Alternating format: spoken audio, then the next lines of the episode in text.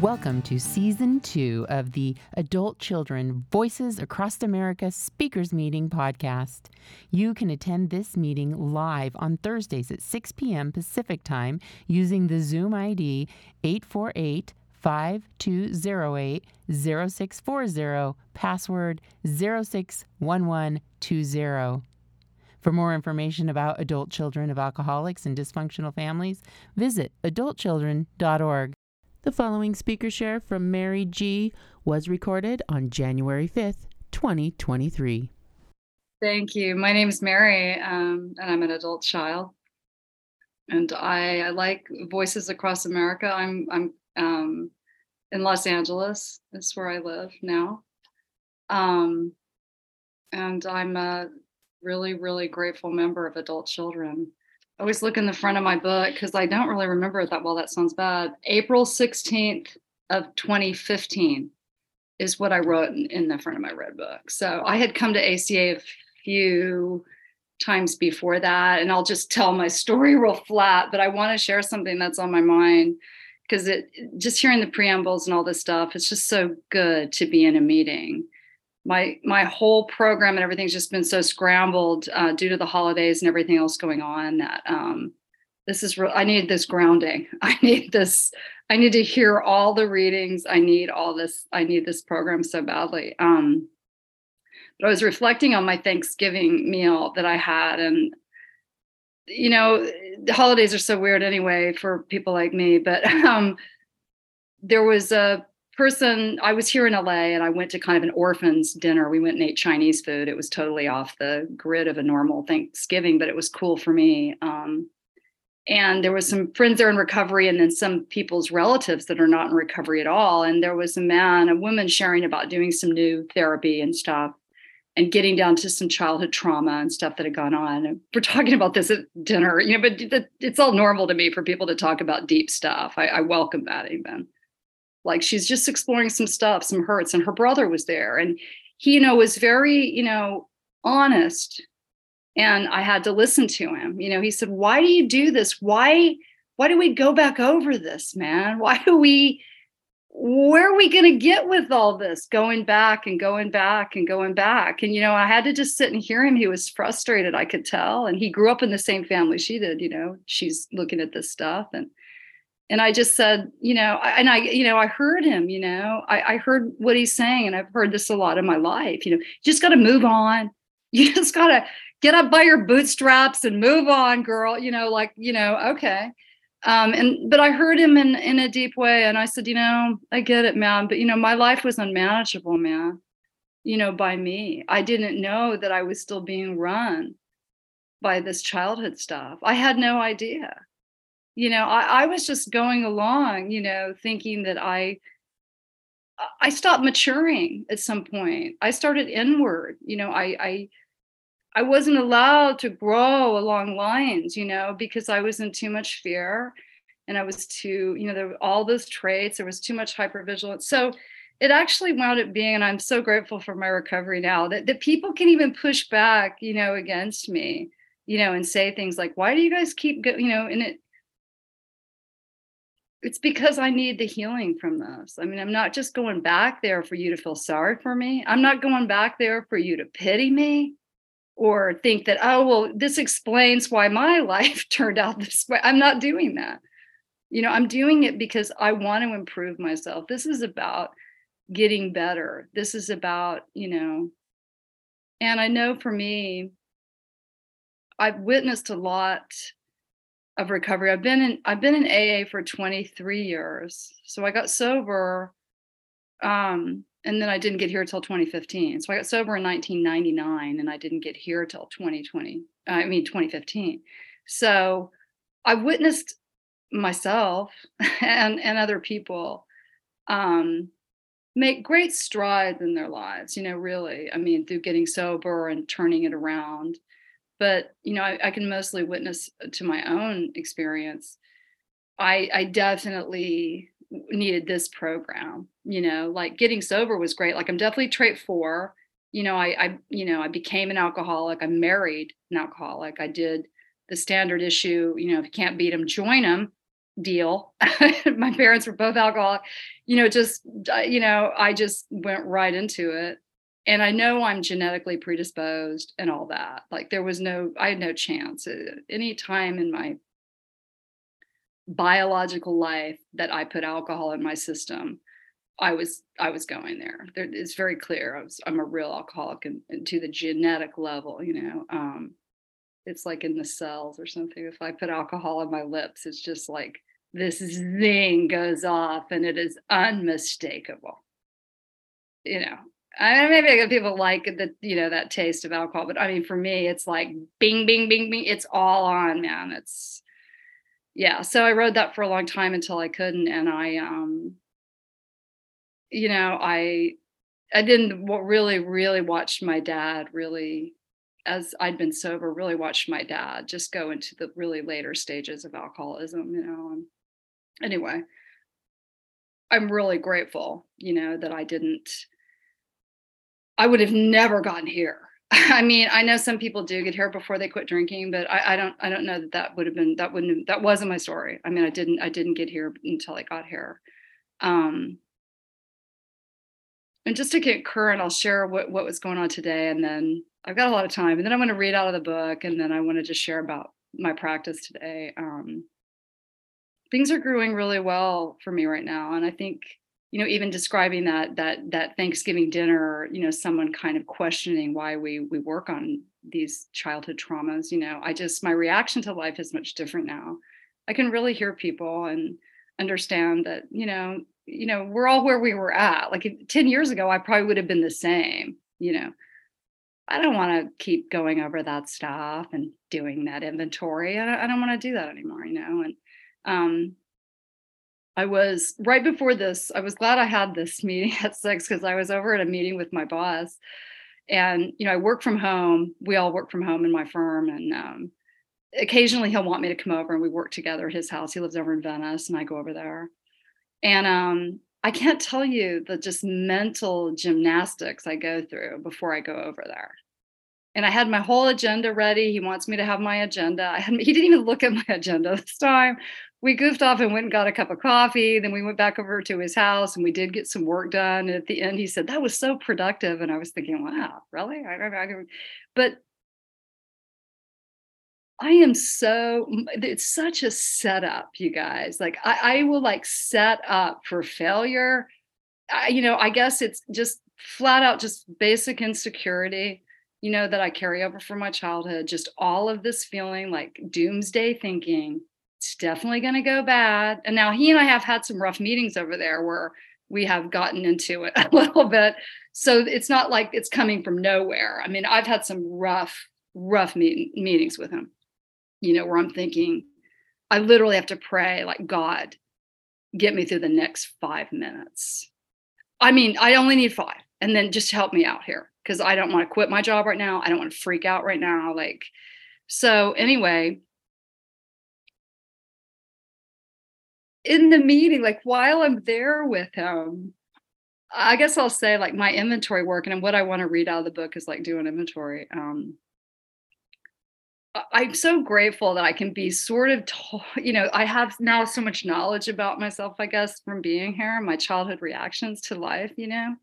Um, I just want to crawl under the, the the desk and hide, you know, just like a little girl, really, like, oh God, don't don't question me or you know, push me too far. I might, you know, go nuts. I can even see my body language when he starts to really press me on something, like what happened with you know the research on that image that we need for that document and i'm like i start to see myself moving my laptop and it's like I, I'm I'm able to actually kind of be outside of myself and see myself and what I'm doing. And really, I guess the basic thing I'm saying is like slow it down. I'm just slowing it down, slow down the thoughts, slow down the actions, look at myself, look at him, maybe repeat back to him what he's saying. Um, all those like basic just like slow down my mind that's just is racing like a bee or something in there like um when in reality there's really nothing wrong you know and i i have to be i have to give it up to my higher power and give it up to this program that i have made these advances you know this is how crazy it is you guys like they gave they gave me like a really big bonus this year that I wasn't expecting at all. Um, and I still I haven't gotten the check yet. And I even thanked him when we were walking over to coffee. I thought, oh my gosh, I didn't know that I was going to get that money. Oh my God, that's so generous, you know. And this is my mind is so crazy that I still think that he's going to get upset with me at this meeting and they won't actually give me the money. I mean, it's insane. Like I'm insane. Like it's like that's not happening.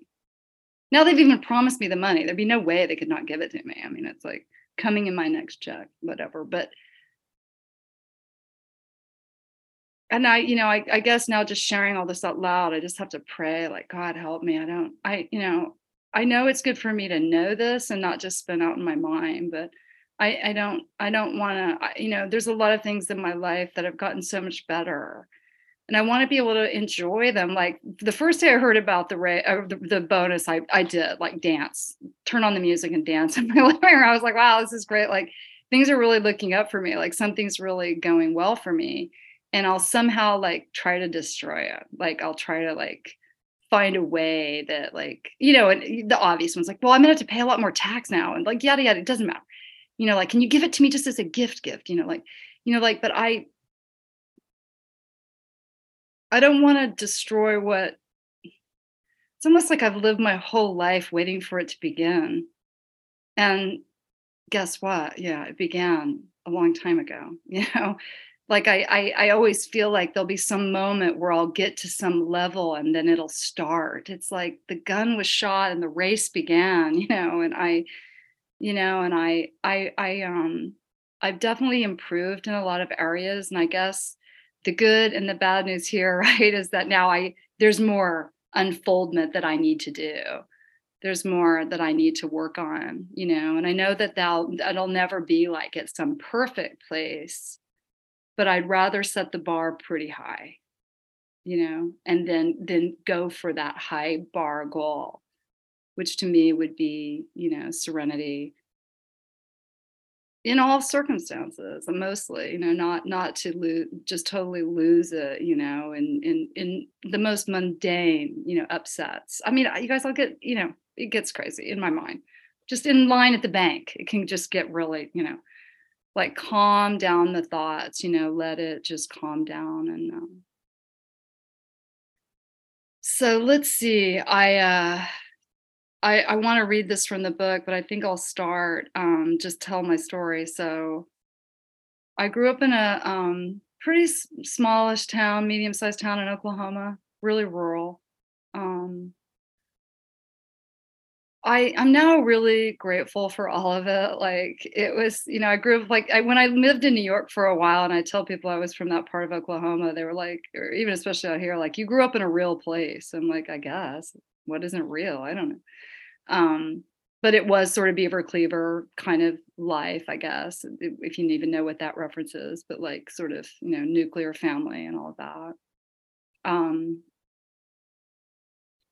I remember one of the first times I was at an ACA meeting, they were talking about family secrets, and boy, you know, some of them didn't come out too much later, but you know, now I've been able to like uncover a lot. You know, my dad died eight years ago. You really do find out a lot when somebody dies. You know, I did at least. Um, so my dad was a judge and a lawyer and a real alcoholic. Um, and so he was powerful in that he was an appointed judge and also a politician and all that. And he married a lot later in life, you know, like in that in that time, a lot later, you know, a man doesn't really wait to get married till he's 40, not in that community. And as it turns out, my dad was closet homosexual, which is really hard for me to say out loud because I can't come out for my dad. He never came out. You know what I mean? I and so uh, for me to even say that to say this out loud, and this hasn't been something that I've talked about until like well after dad died, and then it was really pretty. We you know found out or what we already really knew you know. Um, but it explained a lot to me. I mean, I know he couldn't come out, you know, not in that part of Oklahoma, not in his field. I mean, he just couldn't. I mean, it's a sad, sad state of affairs over there. Uh, and that that's still going on. I mean, I know people who I can see their sons getting married, and I'm like, come on, you guys. I mean, I believe that young man is probably gay. I mean, it's it's pretty, you know. Anyway, it's none of my business, but that type of thing is not. I mean, so my dad was really, really allowed to be who he was. He drank, drank, drank, drank, drank, and was a real alcoholic. So was his dad. Um, and then my mom, whom he married, was very young and from an even smaller town who had moved to the big city of the town where I was raised. And my dad really found his match. Someone who wasn't in the town, who wouldn't have known about him. He was quite powerful and had a lot of business and was quite successful at that time. So anyway, here we here we go. Here the family starts to begin. You know, like uh, my brother uh, came along first, and my brother had it rough, man. My brother had it really rough. Uh, my brother, um, and then I came along after, and um, just a lot of drinking. I mean, my parents had a lot of fun in the beginning. I mean, there was a lot of drinking. I mean, my mom caught my dad with a man. You know, I mean, stuff happened that I found out about later, but you know, and my poor mom. I mean, she was so young from such a small town you know, uneducated. I mean, she educated through high school, but my dad was a lawyer, you know, and a judge. I mean, you know, she, you know, this is like so sweet of my mom. You know, she they were in a bar, which is where they spent a lot of their time. Um, that's where they met. But um, my mom said that she, you know, saw dad there with another man, with a man, you know, and it's so innocent and sweet. She said she just told him, she just said, stop it. Don't do that. Cut it out. You know, and I'm thinking, oh God, you that poor woman. I mean, as if you could cut that out, you know, it's like who he was trying not to be, whatever.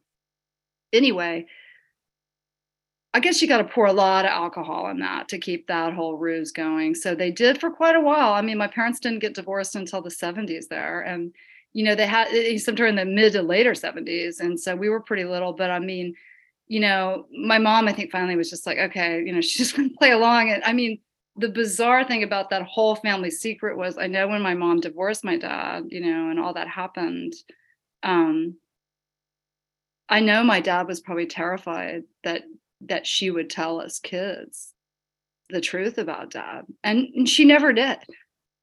She never did. And my mom and I have over the years now that I've gotten sober and gotten in this program and been able to have those talks where she says, I feel really bad. I'm like, you couldn't have told us. We would have never believed you even though we wore all those outrageous clothes and acted like gay as the day is long, we, we, we still never believed you. And we would have thought you were just being mean to dad. I mean, dad remarried as quickly as he could. Again, I mean, he had to get someone else on board. So he didn't, you know. Anyway, poor dad. I mean, it's just, it's hard for me to really talk about all this because it's so painful, but that was the that gives you the idea for me like the whole thing was even though I know my dad loved me, really did. And I do think he wanted to be a family. I think he needed to have a family. I think you get to a certain age in your career, of that type of man that like it doesn't make sense for you to not marry him.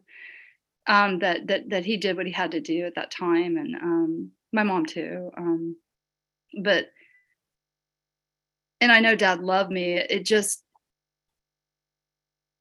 the situation was super strained. Let's put it that way. I mean, there was so much tension you know in the house you you would need like a jackhammer type of tool to cut through that tension that was there at our house you know like i think probably once mom knew and like the whole thing was a sham and that whether she was going to play along or get out you know and um then you mix in with that all the alcohol so there was just a lot of drinking i mean um there was really a lot what i really come to understand is really just a lot of neglect you know i mean my parents and I mean, and it was sort of exhibited all over the town where I grew up. I mean, we had a lot of freedom as kids.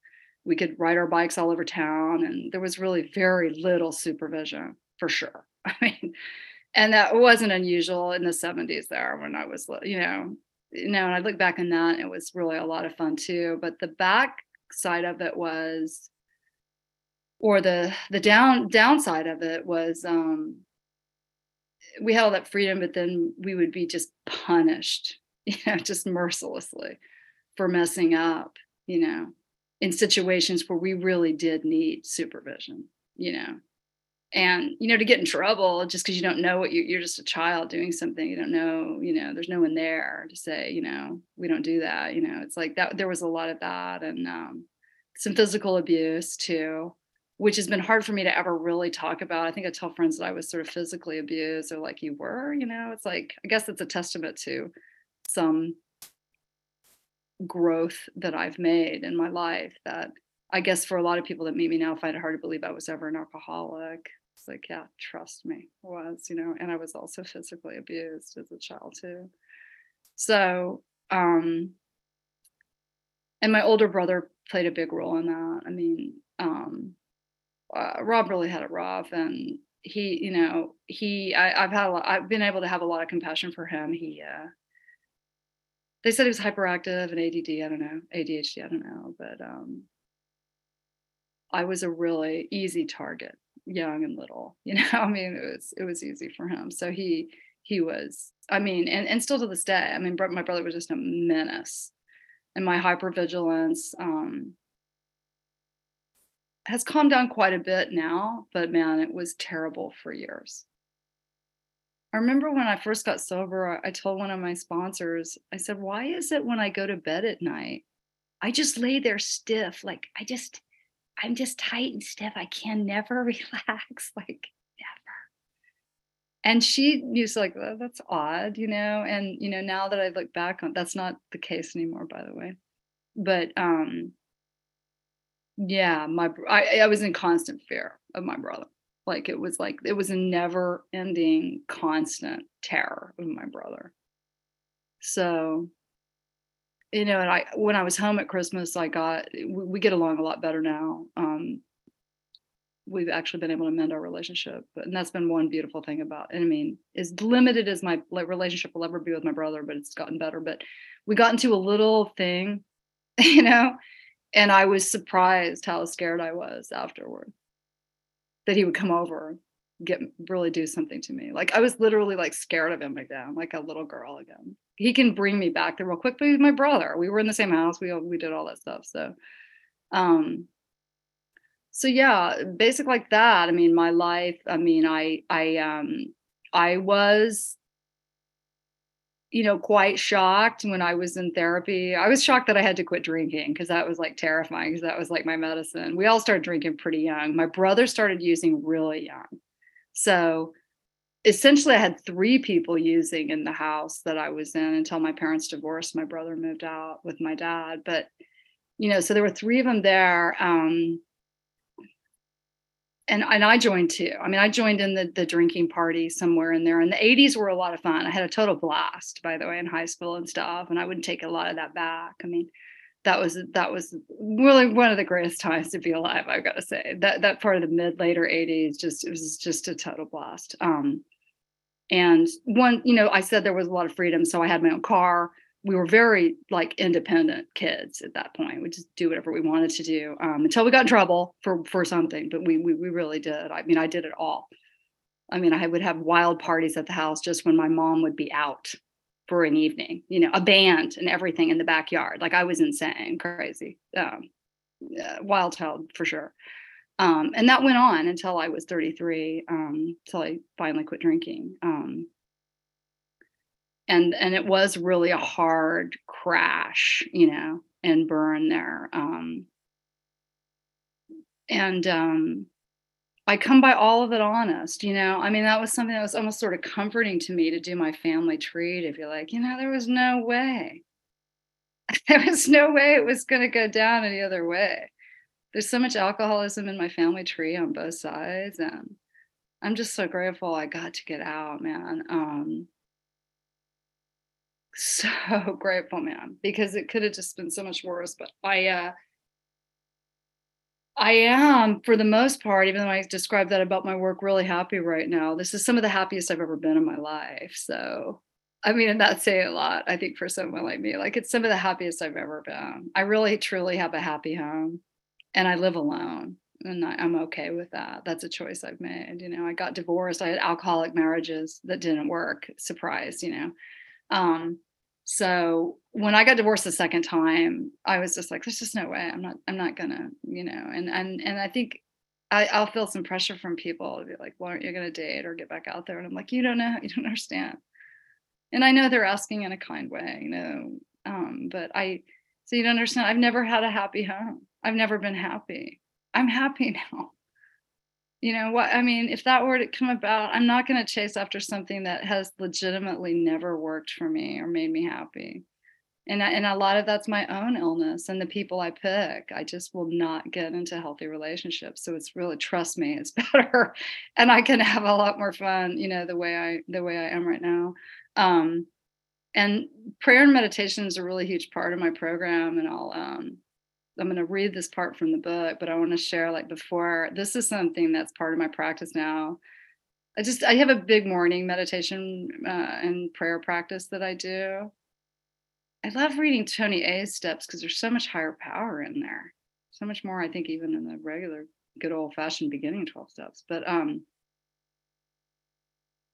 yeah, I mean, I'm not doing this on my own. Any healing that I got has been from help from people in this program that I believe are, you know, divinely inspired to talk to me or the books or the materials. Like it's not, it's not, you know, the human effort of mine can only go so far there's a line in in, in uh, the AA book that says, you know, we were, you know, we're like we're beyond human aid. Human aid only took me so far. I needed I needed a spiritual solution, you know, because these the unmanageability and the disease that was so integrated into everything in my being has to be you know systematically taken down. And as a human being i just i don't have the bandwidth to do it you know there's just not enough there. So before before I go to do anything, and even before I answer my phone now or anything, I mean, it is so part of me to just pray for incoming, just pray. So before I went into my boss's house, he texted me he was running a little late, and then I saw him pull up, and I still just stopped myself in my car before I got out, and I prayed for him.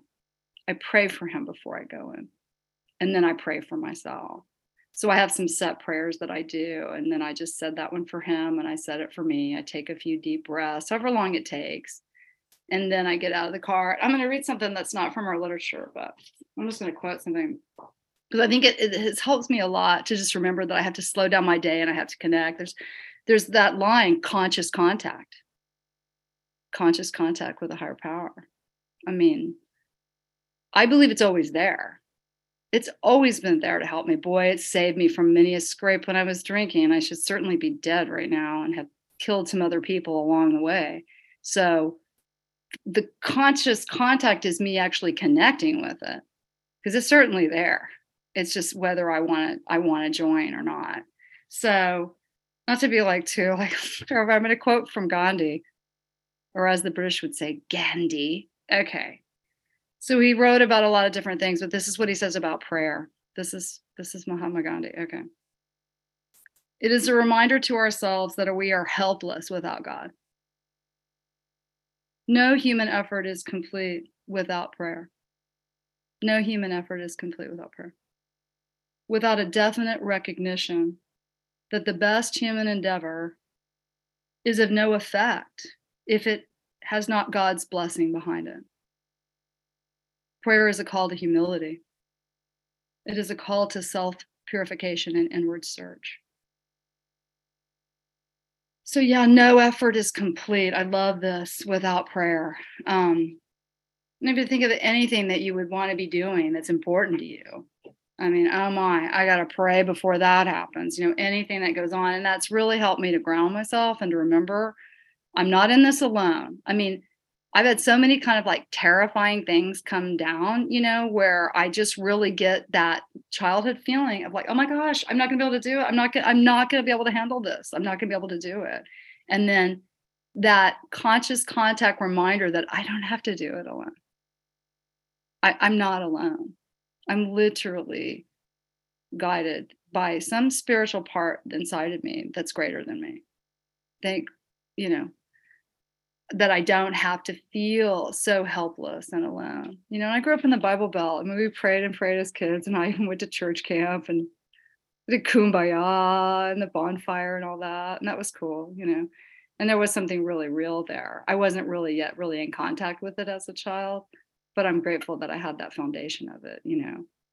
because I think it has helped me. All the Sunday school, all that stuff that you know my parents really we were conscripted into doing it. Um, but it has it has helped me along the way. And I love that all the 12 step programs that allow you to just to take whatever you want. You know, you can do crystals, you can do whatever, whatever works for you. You know, I I'll, I heard it all, you know, over the years of what people use as higher power. And I believe it all. I believe all things. You know, there's that corny kind of line in the Bible. I think it's one of the Corinthians, like believes all things, trusts all things. I mean, why not? You know, not believing didn't do me any good anyway. So I'm going to read here, you know, chapter seven of the Red Book. Um, and I love the Red Book so much. I can just pick it up and read anywhere. But um, chapter seven does kind of like a quick rundown of all 12 steps.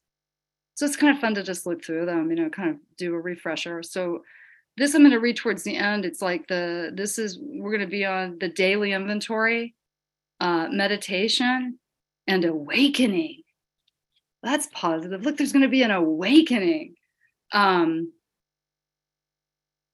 that every day, you know, that I have could be the best day of my life. It's so corny, but that's been one of my mantras that I've been doing. Like today is going to be the best day of my life. I don't know if I said it today because I was already so upset and worried and nervous about going over to see my boss, but today's going to be the best day of my life. So so in the latter steps of the of the 12 you know 10 11 12 you know what in old fashioned aa they call just the maintenance step so like once you get to a certain point you're just going to maintain you know um, your sobriety if you continue to take personal inventory and and do these prayer and meditation. So so we learn to do we learn to carry the message which i hope i'm doing tonight and we learn to to do these steps in our daily lives. Like what do these steps mean in our daily lives? Like what step today would help you get through an impasse or an upset or whatever like to get back into the steps right? Um, the 12 steps call the adult child to live the aca program with a range of feelings and self-confidence this is on page 115 if anyone's looking page 115 mary that's 30 minutes in i see victoria's hand up she probably just can't unmute at the time Okay, so I, will just read a little bit more and then I'll finish up and listen to you guys. Um, okay, thanks, Victoria. Um, with a range of feelings and self-confidence. So I love that. I mean, we're gonna we're gonna have this program so that I can have a range of feelings. Even though I would like to have serenity through all of it, knowing that I'm gonna have a range of feelings. It's just I don't have to completely lose my serenity to any of these emotions that are running wild from my childhood reaction. Um, Okay, step 10. Okay, the adult child learns to appropriately inventory the thoughts, actions, and motives with an honesty and gentleness that was not present in our families of origin. Step 10 is where many adult children learn to balance their responses to situations. Can I balance my response to these situations? We confront our black and white thinking which I have, and it's all black. You know, I'm like, this meeting with my boss is going to go bad. Like, I, I immediately am there. I mean, I do have to pray my way through so much of my life, and that's okay. But I really do not want to continue to live this way with black and white thinking and realize that I have some choices. We learn that we can say no, we can ask for what we need, we can become an actor, not just a reactor. Most adult children learned how to take their inventory long before they arrived at ACA. However, the negative inventories, which I had a lot of negative inventories, were usually nothing more than our critical inner parent judging us harshly. Many adult children doubt themselves, criticize themselves, and feel inadequate without much prompting, without any prompting. You know for me i can be given a raise i can be given a bonus i can be having all that and i'm uh, i'm still on such a negative vibe. It's like what will it take? I mean i guess that's something i've always heard if like people like say somebody loves them or they're beautiful they'll never believe it. It's like that's me to a t. Like I'll, i i will still not believe it. That's that level of insecurity still really needs to be healed within me. Um the steps leading up to 10 you know expose a lot of our toxic shame and abandonment that we've endured and the shame gave us these negative orientation to our outward world. In our minds, we develop these deeply grooved, self shaming messages that lived on long after we left our homes. For instance, who could have, right, who could have his house burglarized and feel that they're at fault for the burglary? I get that. I totally get that. Um, an adult child who could feel guilty for asking someone who's blocking a doorway just to simply move away?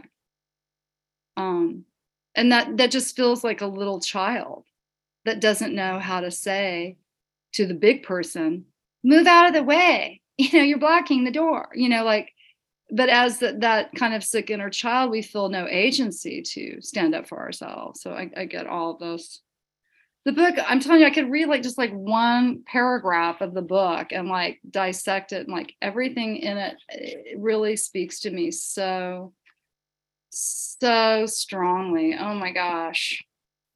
Um i'll just share one more thing. I uh i've been doing the, the new book the workbook um you know becoming your own loving parent workbook and that's really helped me a lot and I've started doing like a, a, child's prayer with my adult children, with my children, my inner children that I have identified. So that's been really sweet for me to pray with my inner children. And we just kind of hold hands. I have a teenager and a young grade school inner child, and we pray together. Um, the the alphabet prayer, if you know that, I've shared about it before, but the alphabet prayer. So um the story is there's a little girl, you know, in the woods sitting on a on a I don't know a bench or something, and, and she's saying her she's just saying A B C D E F G H I J K, and an adult comes up and says, "Hey, what are you doing?" And she says, "Well, I'm saying my prayers."